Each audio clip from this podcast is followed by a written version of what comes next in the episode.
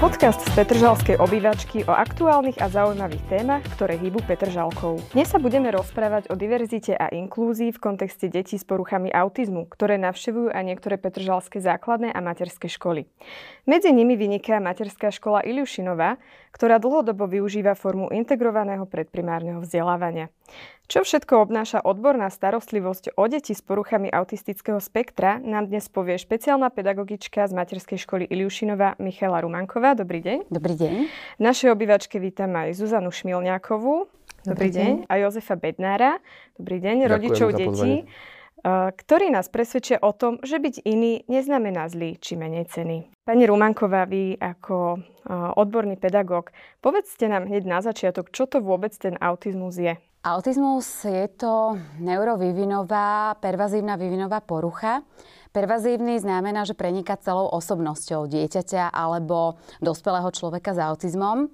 To znamená, že ovplyvňuje jeho spôsob myslenia, jeho spôsob vnímania, poznávania, ovplyvňuje jeho spôsob učenia, hrania, komunikácie, aj príjmania a spracovávania nejakých zmyslových podnetov. Je to taká heterogénna porucha, ktorá má obrovské množstvo symptómov, ktoré sa vzájomne môžu kombinovať rôzne, sú v rôznej miere a intenzite. A práve preto je autizmus u každého človeka iný. Aj sa hovorí, že sto ľudí s autizmom, sto autizmov. Takže aj tie naše deti v našej materskej škole, každé jedno je úplne iné. Ale tá porucha má také spoločné, že je tam triáda poškodení. To je vlastne taká, to sú tri oblasti, ktoré, ktoré sú aj významné pre diagnostiku. A to je oblasť komunikácie, sociálnej, recipročnej komunikácie a oblasť imaginácie. A tam, tam sa vlastne prejavujú tie poruchy, ktoré sú také spoločné, ale, ale je to zase, tak ako som hovorila, že, že rôzne symptómy v rôznej miere, v rôznej intenzite, takže naozaj každý je úplne iný.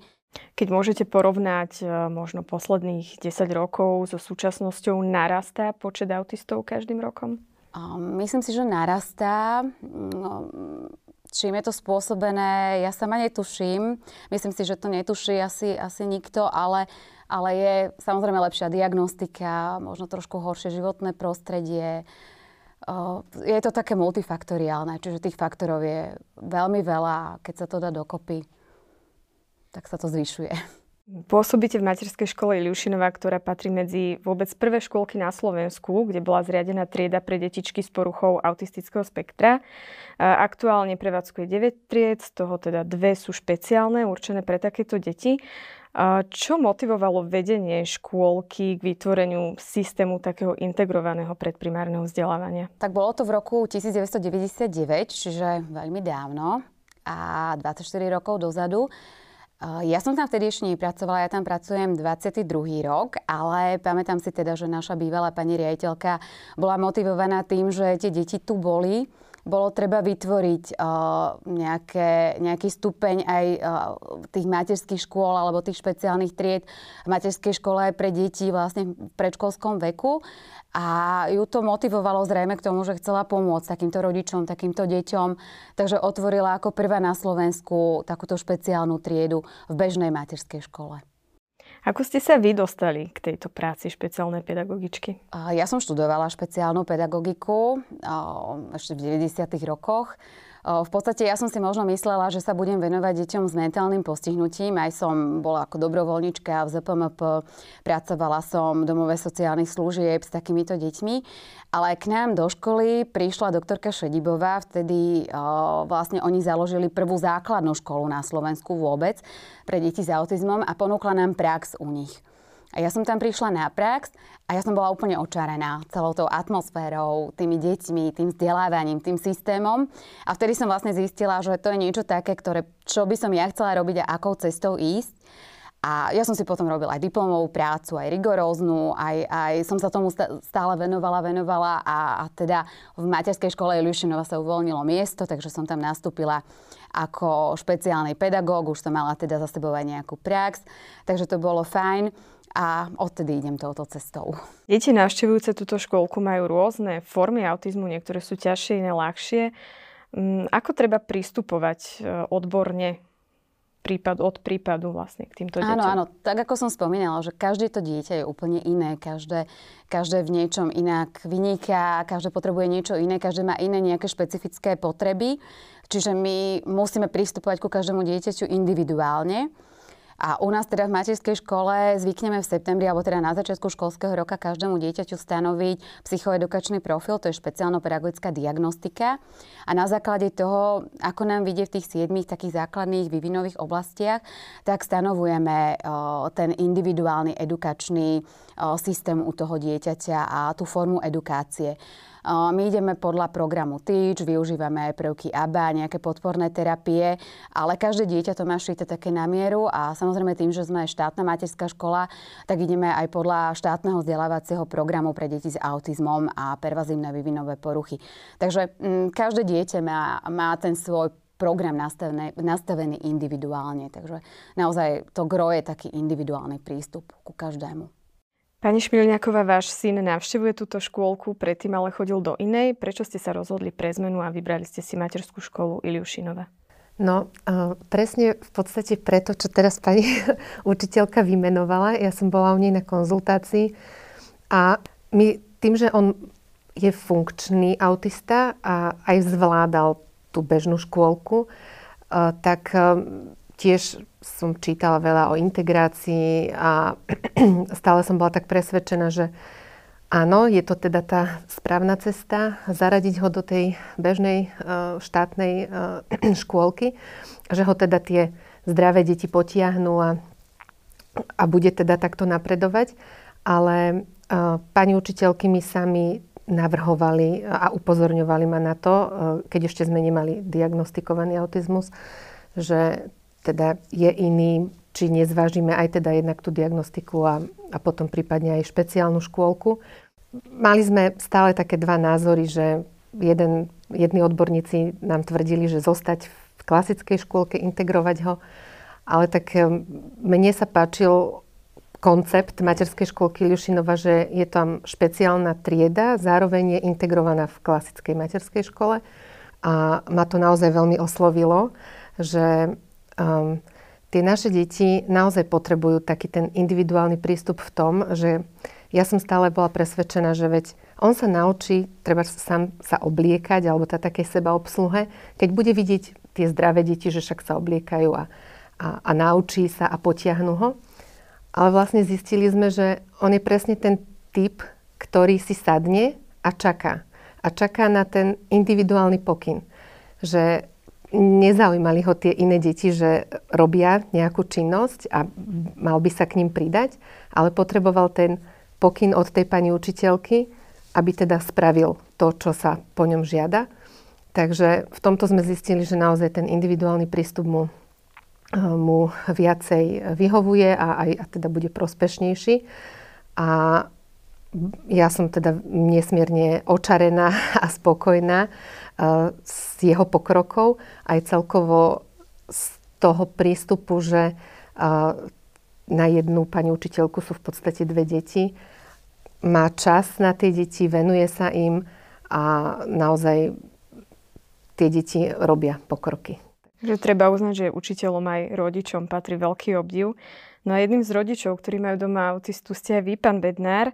A váš syn už teda dávnejšie navštevoval tiež materskú školu Iľjušinová. Ako s odstupom času hodnotíte jeho pokrok? dvadsaťjeden rokov, určite viac ako dvadsať rokov, čo sme s Majom prišli prvýkrát na Iľjušinovu.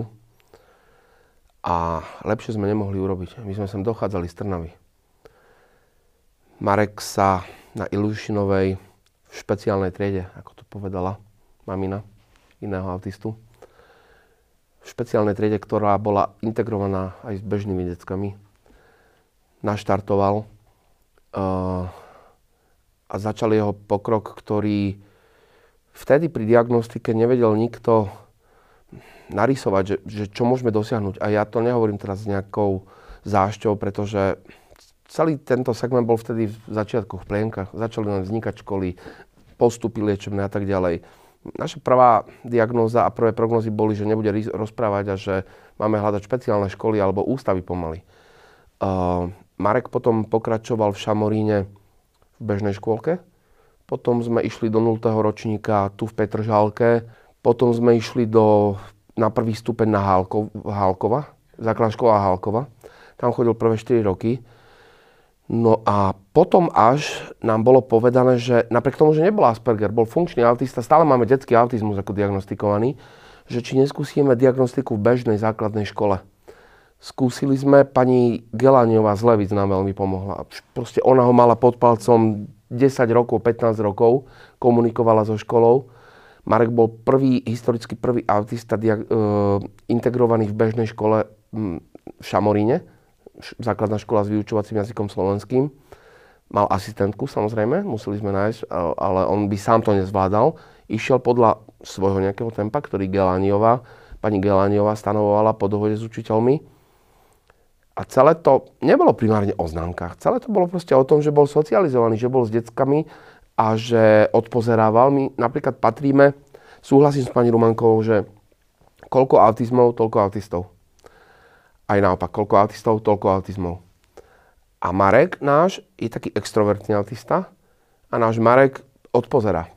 Keď proste vidí, že niekto niečo robí, tak on, ja keď mám príhovor na rodinnej oslave, on chce hovoriť. Proste on to nemá pripravené, ale chce hovoriť, lebo tiež chce povedať svoje.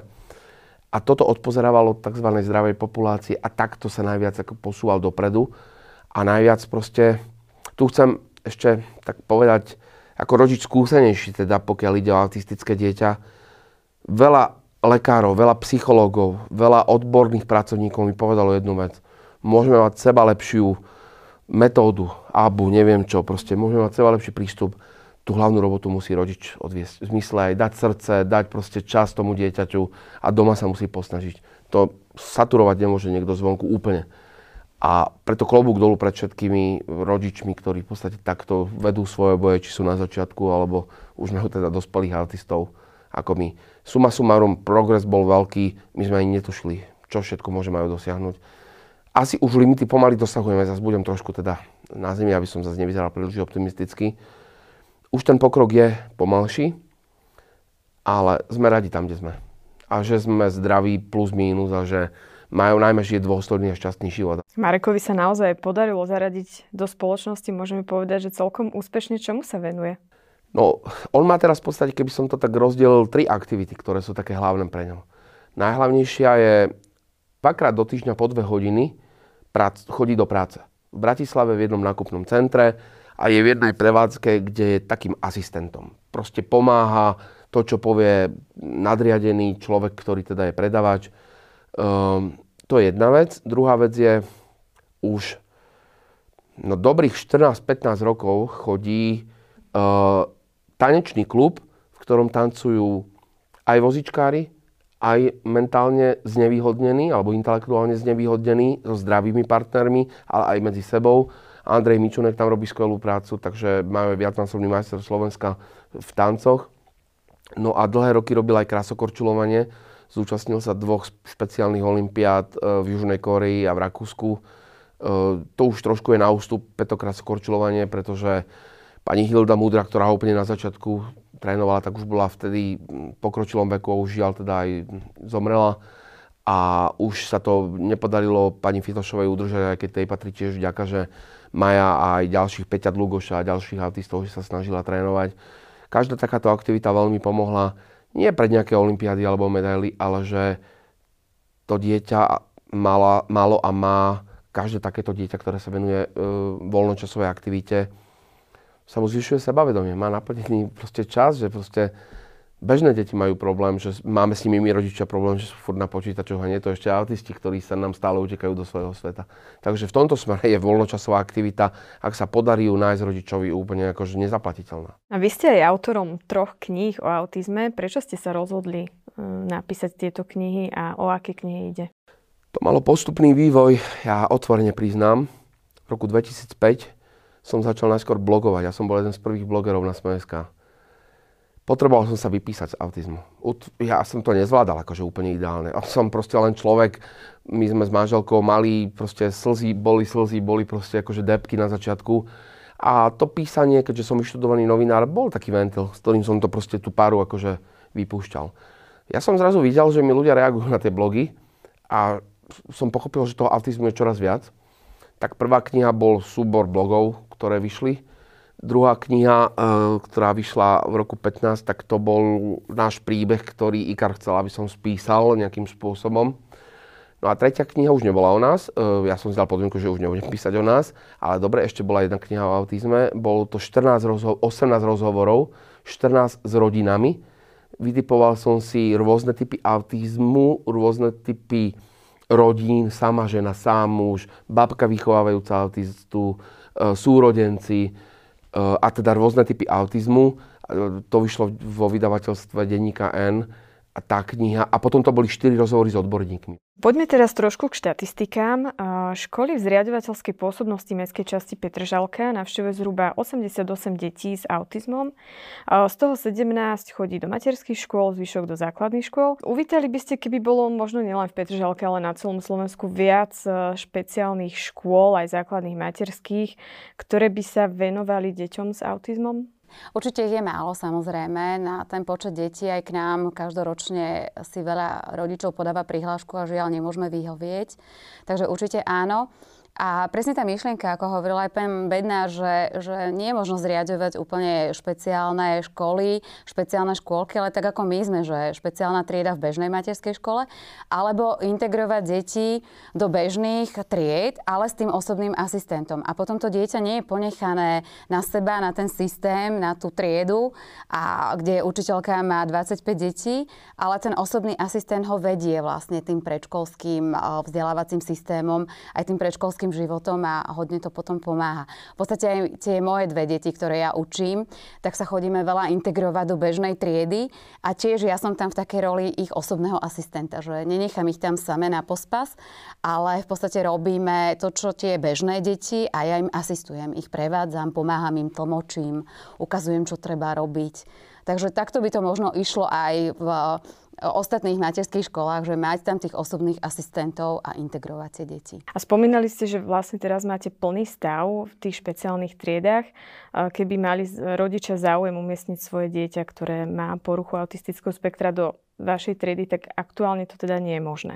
Budeme mať tri voľné miesta, takže očakávame teda, že zoberieme tri deti, lebo u nás je to vždy tak, že koľko detí nám odíde do školy, toľko detí môžeme zobrať. A teda tento školský rok sú to tri deti, takže je to veľmi málo.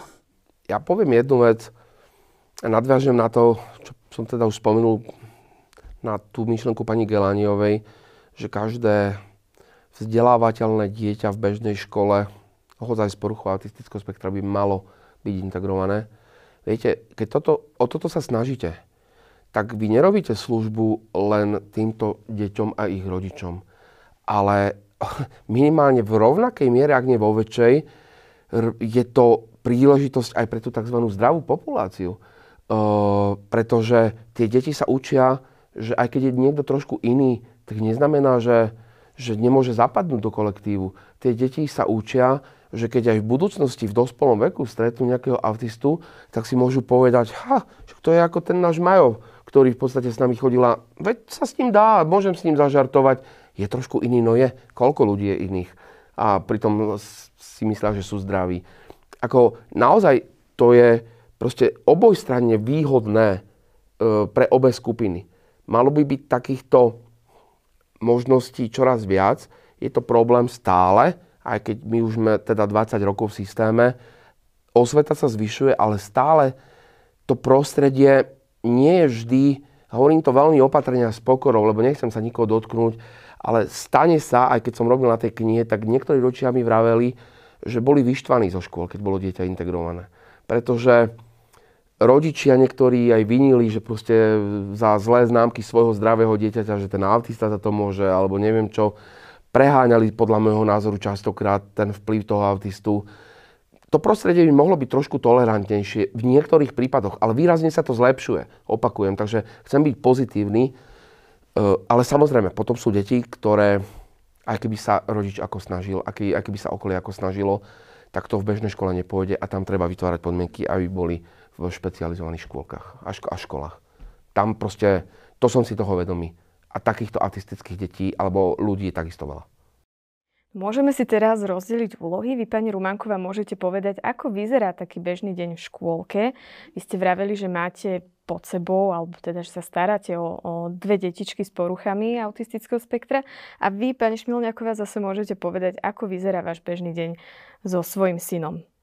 Takže u nás je to tak, že začíname o siedmej hodine ráno, medzi tou siedmou a ôsmou nám deti prichádzajú, máme také voľné hry s nimi, pretože zvykneme aj konzultovať s rodičmi, tie deti príjmame, čiže nejaká taká cielená edukácia tam nemôže byť, lebo by sme sa stále vyrušovali, takže sú to také voľné hry, alebo teda naše hry s deťmi.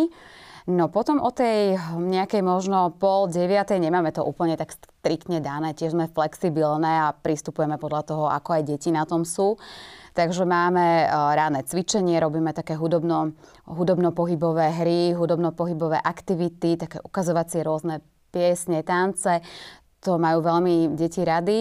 A potom máme desiatu a po desiate, to je okolo deviatej hodiny, nám začína už tá, taká tá bežná edukačná činnosť, naša bežná.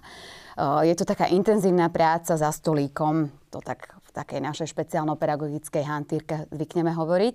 A vtedy vlastne ten špeciálny pedagóg pracuje s jedným dieťaťom intenzívne na nových úlohách. Tie úlohy sú rôz, z rôznych vlastne oblastí, rôzne koncipované. Majú svoju štruktúru, zase podľa toho, čo to dieťa potrebuje, ako, ako potrebuje vizualizáciu alebo štrukturalizáciu tej úlohy. To druhé dieťa zatiaľ pracuje samostatne na úlohách, ktoré už je naučené, si ich opakuje. Prípadne v tej samostatnej činnosti môže sa venovať aj nejakým hrovým aktivitám. To je zase individuálne. A potom si tie deti meníme. Takto v podstate v našej triede pracuje šesť špeciálnych pedagógov so svojimi deťmi. A potom zhruba, keď vieme, že už každá z nás skončila tú takú intenzívnu činnosť, tak máme takú skupinovú spoločnú činnosť. Môže to byť na interaktívnej tabuli alebo nejaké také sociálno, sociálno-spoločenské hry s deťmi. A vtedy pracujeme v skupine, aby sa naučili pracovať aj v skupine. A ja okrem toho teda, že pracujem v tej špeciálnej triede, robíme aj také medzinárodné, medzinárodné školské projekty. V podstate ja vtedy beriem štyri deti do bežnej triedy, a tam robíme na projekte. Máme svojich projektových partnerov v rôznych kútoch zahraničia, v materských školách. Máme úlohy, na ktorých pracujeme. To by som povedal, že je taká cesta inklúzie u nás, lebo tam naozaj akože sa snažíme, aby každé dieťa vyniklo, aby urobilo tú úlohu, ktorú máme zadanú presne podľa svojich schopností, možností. O, takže je to taká inklúzia, tieto naše medzinárodné projekty. A potom, keď si dokončíme aj takéto úlohy, ja sa vrátim naspäť do, do svojej špeciálnej triedy aj s tými mojimi deťmi, s ktorými chodím do tej bežnej. A ideme von, lebo aj to je dôležité, s deťmi von. Ideme na prechádzku na školský dvor. No a potom už vlastne nás čaká obed. Po obede nám časť detí odchádza domov, pretože uh, neostávajú uh, na celodenný pobyt všetky deti, lebo zase na to nemáme kapacity. Takže časť detí ide domov, časť detí ostáva teda uh, aj na ten spánok, olovrant, a po olovrante vlastne potom už deti odchádzajú domov podľa toho, kedy ten rodič vlastne pre nich príde. Po, počas čakania na rodiča je samozrejme zase taká voľnočasová aktivita, nejaké hry, nejaké opakovanie, takže... Takže zhruba takto vyzerá. A my ešte deťom teda vďaka, po, za pomoci rodičov zabezpečujeme aj také skupinové terapie. Máme kanisterapiu, muzikoterapiu, ktorí k nám vlastne prichádzajú do zariadenia, a terapeuti, ktorí pracujú s našimi deťmi. A my sa zase meníme na takých osobných asistentov a asistujeme tým terapeutom. Ja ešte nadviažem na tú inklúziu, ktorú ste spomenuli. Ako vnímajú v úvodzovkách zdravé deti tie iné deti, tiež v úvodzovkách? A učíte ich nejakej tolerantnosti, alebo dokážu to vôbec v takom mladom veku pochopiť, že prečo sú tie iné detičky iné? Práve že tento vek, ten predškolský vek, to je ešte také obdobie takej sociálnej čistoty. Tie deti nemajú žiadne predsudky, oni, oni v podstate, keď nemajú o, z nejakého domáceho prostredia nejaké vzory, že, že toto nie je dobré, alebo toto je dobré, tak oni tak všetko berú, že, že to je tak, ako má byť. Čiže aj ja, keď prídem do tej triedy prvýkrát, keď som prišla, tak oni nevnímali tie rozdiely, lebo na prvý pohľad tie deti sú rovnaké. Takže tam žiadne rozdiely neboli. Potom možno trošku pobadali v tej komunikácii alebo v tom, že, že trošku viac ja musím pomáhať niekomu a, a ostatným toľko nepomáhame. Ale oni to berú úplne prirodzene. To je prirodzená súčasť v podstate tej našej materskej školy. Čiže tak ako povedal aj pán Bednár, že my ich takouto inklúziou vychovávame pre inkluzívnu budúcnosť. Že tie deti, Presne, presne ako ste spomínali, že keď sa v dospelom veku stretnú s nejakým človekom s autizmom, tak presne budú vedieť, že však to bol ten môj spolužiak, ktorý chodil so mnou do materskej školy a s ktorým som sa ja učil, s ktorým som sa hral, v našom prípade aj s ktorým som robil projekty. Takže naozaj, že tie deti, keď toto zažijú, tak v dospelosti sú empatickí a tolerantní. Pani Šmilňáková, povedzte, ako vyzerá váš deň s vašim synom? Keďže okrem teda nášho autistického syna máme ešte tri zdravé deti, tak je to častokrát náročný deň. Hlavne teda ten pracovný týždeň, keď potrebujeme všetky deti v podstate vyhystať do škôl, do škôl, do škôl. Snažíme sa, a teda aj ten autizmus nás viac menej naučil takým pokojnejším ránam a vidíme, že on naozaj potrebuje takéto ticho, pokoj, trpezlivosť. Čiže ráno, keď vstane, tak klasicky raňajky, umyť sa, obliecť, vychystať sa do škôlky. My sme obidvaja teda pracujúci, takže my do práce máme veľkú výhodu v tom, že vieme pracovať aj z domu. Takže v tomto nám to tak veľmi pomáha, uľahčuje aj potom to odnášanie detí do školy, vyzdvihovanie, vozenie na krúžky. V podstate veľkú časť práce, a za to sme aj veľmi vďační, robí škôlka v našom prípade, že naozaj ten Palko tam má toľko aktivít, toľko práce, tak sa mu tam úžasne venujú, že on už naozaj prichádza potom domov aj celkom unavený a nechceme ho ešte viacej zaťažovať, ale aj tak vnímame, že stále potrebuje ešte nejaké aktivity aj doma vykonávať a chodíme s ním na terapie v podstate ešte. Naozaj naše dieťa potrebuje zlepšiť hrubú motoriku, aby mohlo mať zlepšenú, alebo aby mohol proste mať lepšiu jemnú motoriku. A naozaj, ako aj pán Bednár povedal, tie voľnočasové aktivity a hlavne šport sú úplne najlepšie pre tieto naše deti. Ja už som bola napríklad tak, že videl, videli sme od malička, že náš syn nie je veľmi motoricky zdatný, zaostával vo veľa veciach a už sme sa tak, tak sme sa tak nejak s tým zmierovali, že že tak dobre, no veď nemusí sa naučiť bicyklovať, nemusí sa naučiť lyžovať, nemusí vedieť všetko, čo treba, teda tie naše ostatné deti vedia. Ale práve sme prišli do škôlky a, a pani Rumanková mi povedala, že ale vôbec nie. Práve, že on sa bude schopný naučiť sa uh, aj plávať, aj lyžovať, aj bicyklovať, že proste treba to s ním skúšať, treba to trénovať. A naozaj vidíme tie pokroky, že keď aj zlepšujeme tú hrubú motoriku, tak uh, naučil sa plávať. Tento rok sme ho postavili na lyže, naozaj snažíme sa aj teda ten bicykel. Um, že vidíme, že ide to samozrejme pomalšie, ale, ale ide to. Takže v podstate vyplňame ten poobedný čas aj teda takýmito aktivitami. Tým, že autisti naozaj majú uh, radi nejaký taký svoj režim, tak uh, um, sa snažíme dodržovať viac menej nejaké tie rituály, čo sa týka ukladania teda na spánok alebo teda tej večere. Ale zase zároveň, tiež no ja to možno tak poviem, že my sme ešte stále takí rodičia, ktorí sa stále len učíme, že naozaj tú cestu ešte máme veľmi dlho pred sebou a, a ja veľa čítam, alebo tak spolu a snažím sa zistiť, čo je, čo bude dobre, čo nebude dobre. A práve tuto sme narazili aj na myšlienku, že zase je dobré aj trošku nabúravať tie rituály pri týchto autistických deťoch a snažiť sa ich trošku um, ako keby vyťahovať z tých zabehnutých kolají. A, a pokiaľ toto teda dieťa zvláda, tak, tak mu to tak nejak nastavovať, že aby bol pripravený aj na nejaké, na nejaké zmeny náhle. tak um, s tým naozaj sa trápime niekedy, ale, ale tak snažíme sa, snažíme sa ho tak nejak začleňovať um, medzi teda zdravé deti a tým, že ho tak aj chceme ako keby viesť ako zdravé dieťa, tak, um, tak, tak veľakrát presne um, vybočujeme z tých nejakých našich rituálov a tak.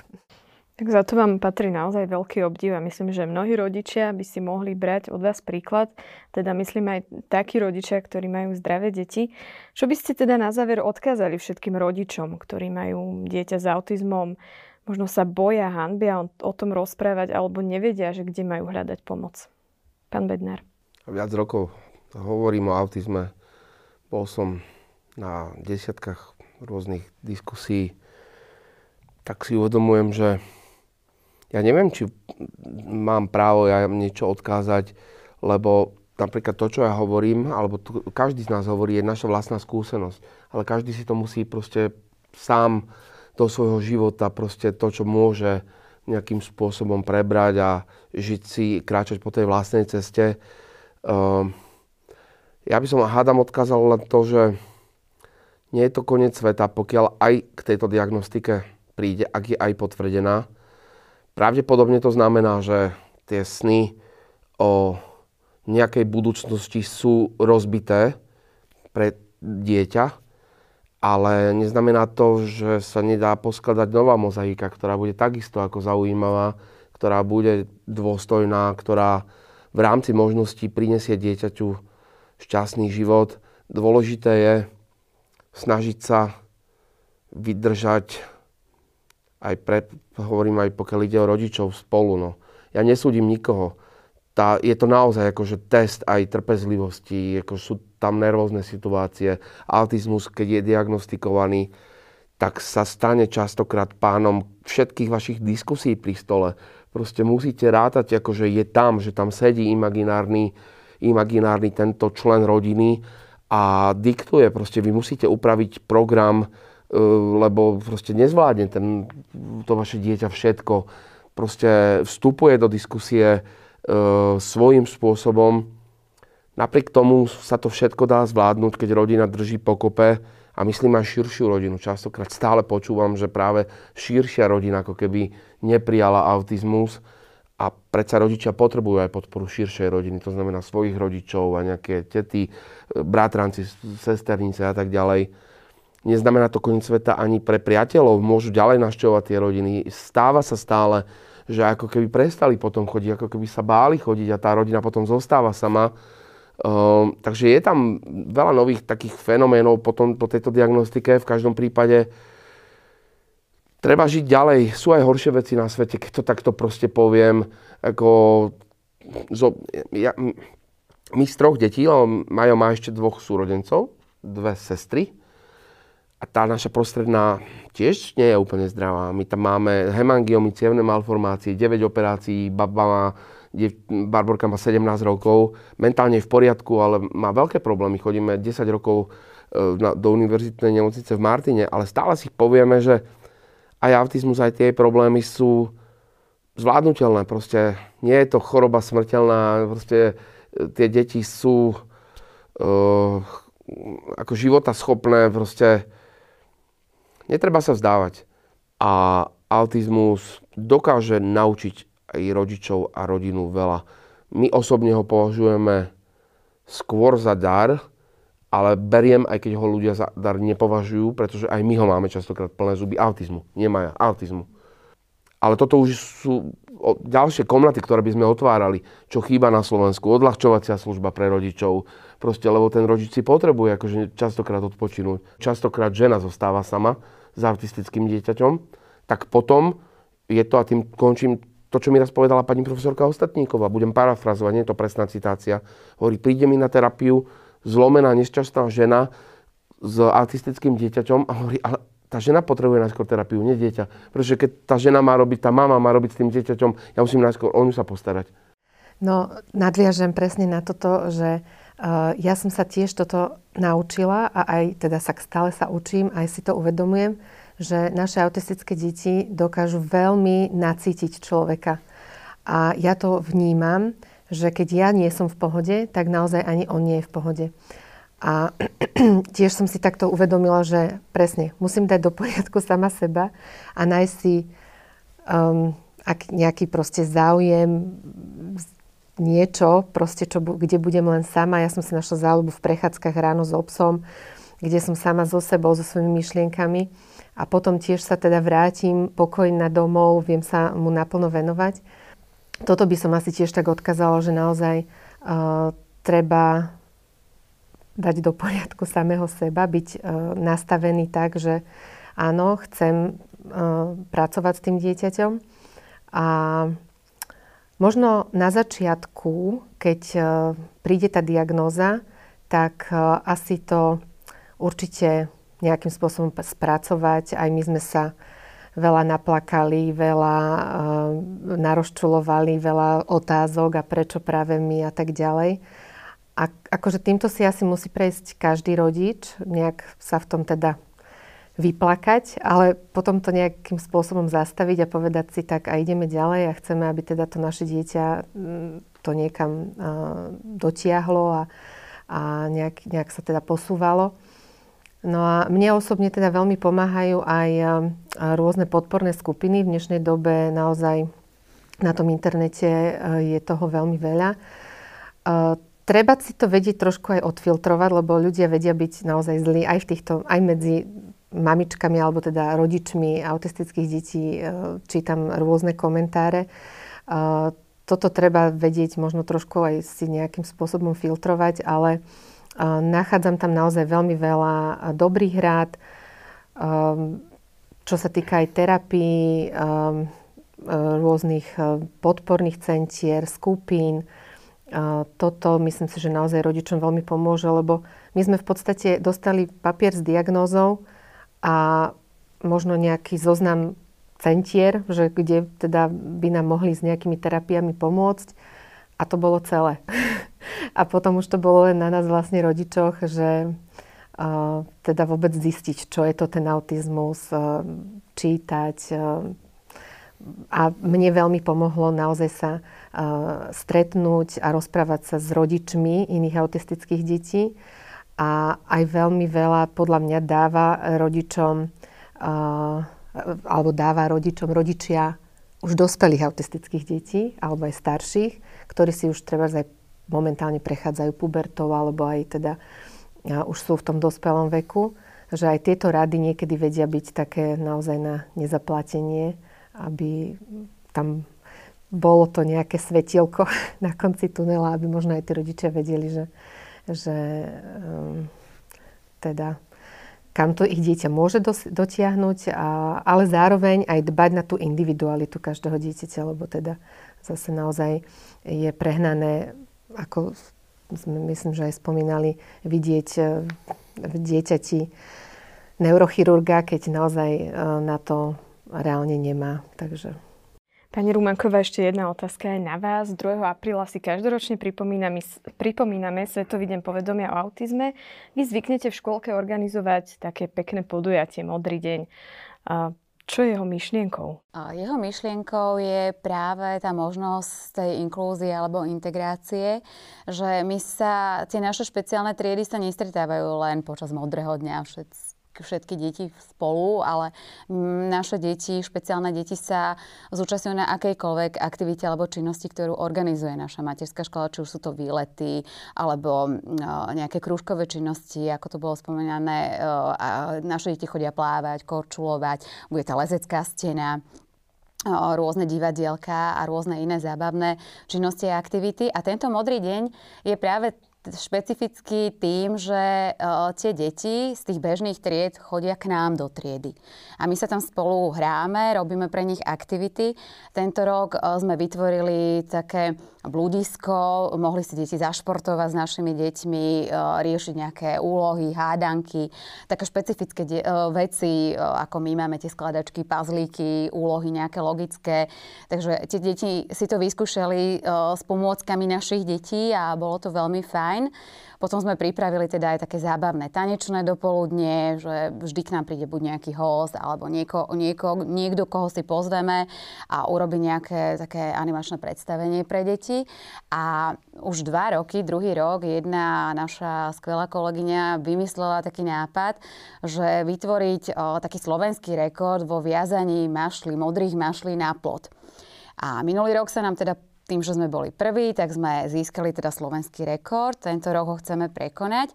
A za tým je aj taká hlboká myšlienka, že vlastne tie deti sú tu, sú tu s nami, o, nielen medzi nami. A snažíme sa zvýšiť povedomie vlastne aj týmto o autizme. Uvidíme, že koľko mašli budeme mať tento rok a či sa nám teda podarí prekonať ten slovenský rekord. Budeme držať palce. Ja veľmi pekne ďakujem, že ste prišli a že sme takto spoločne mohli nahliadnúť aj do problematiky autizmu. Ďakujem. Ďakujeme.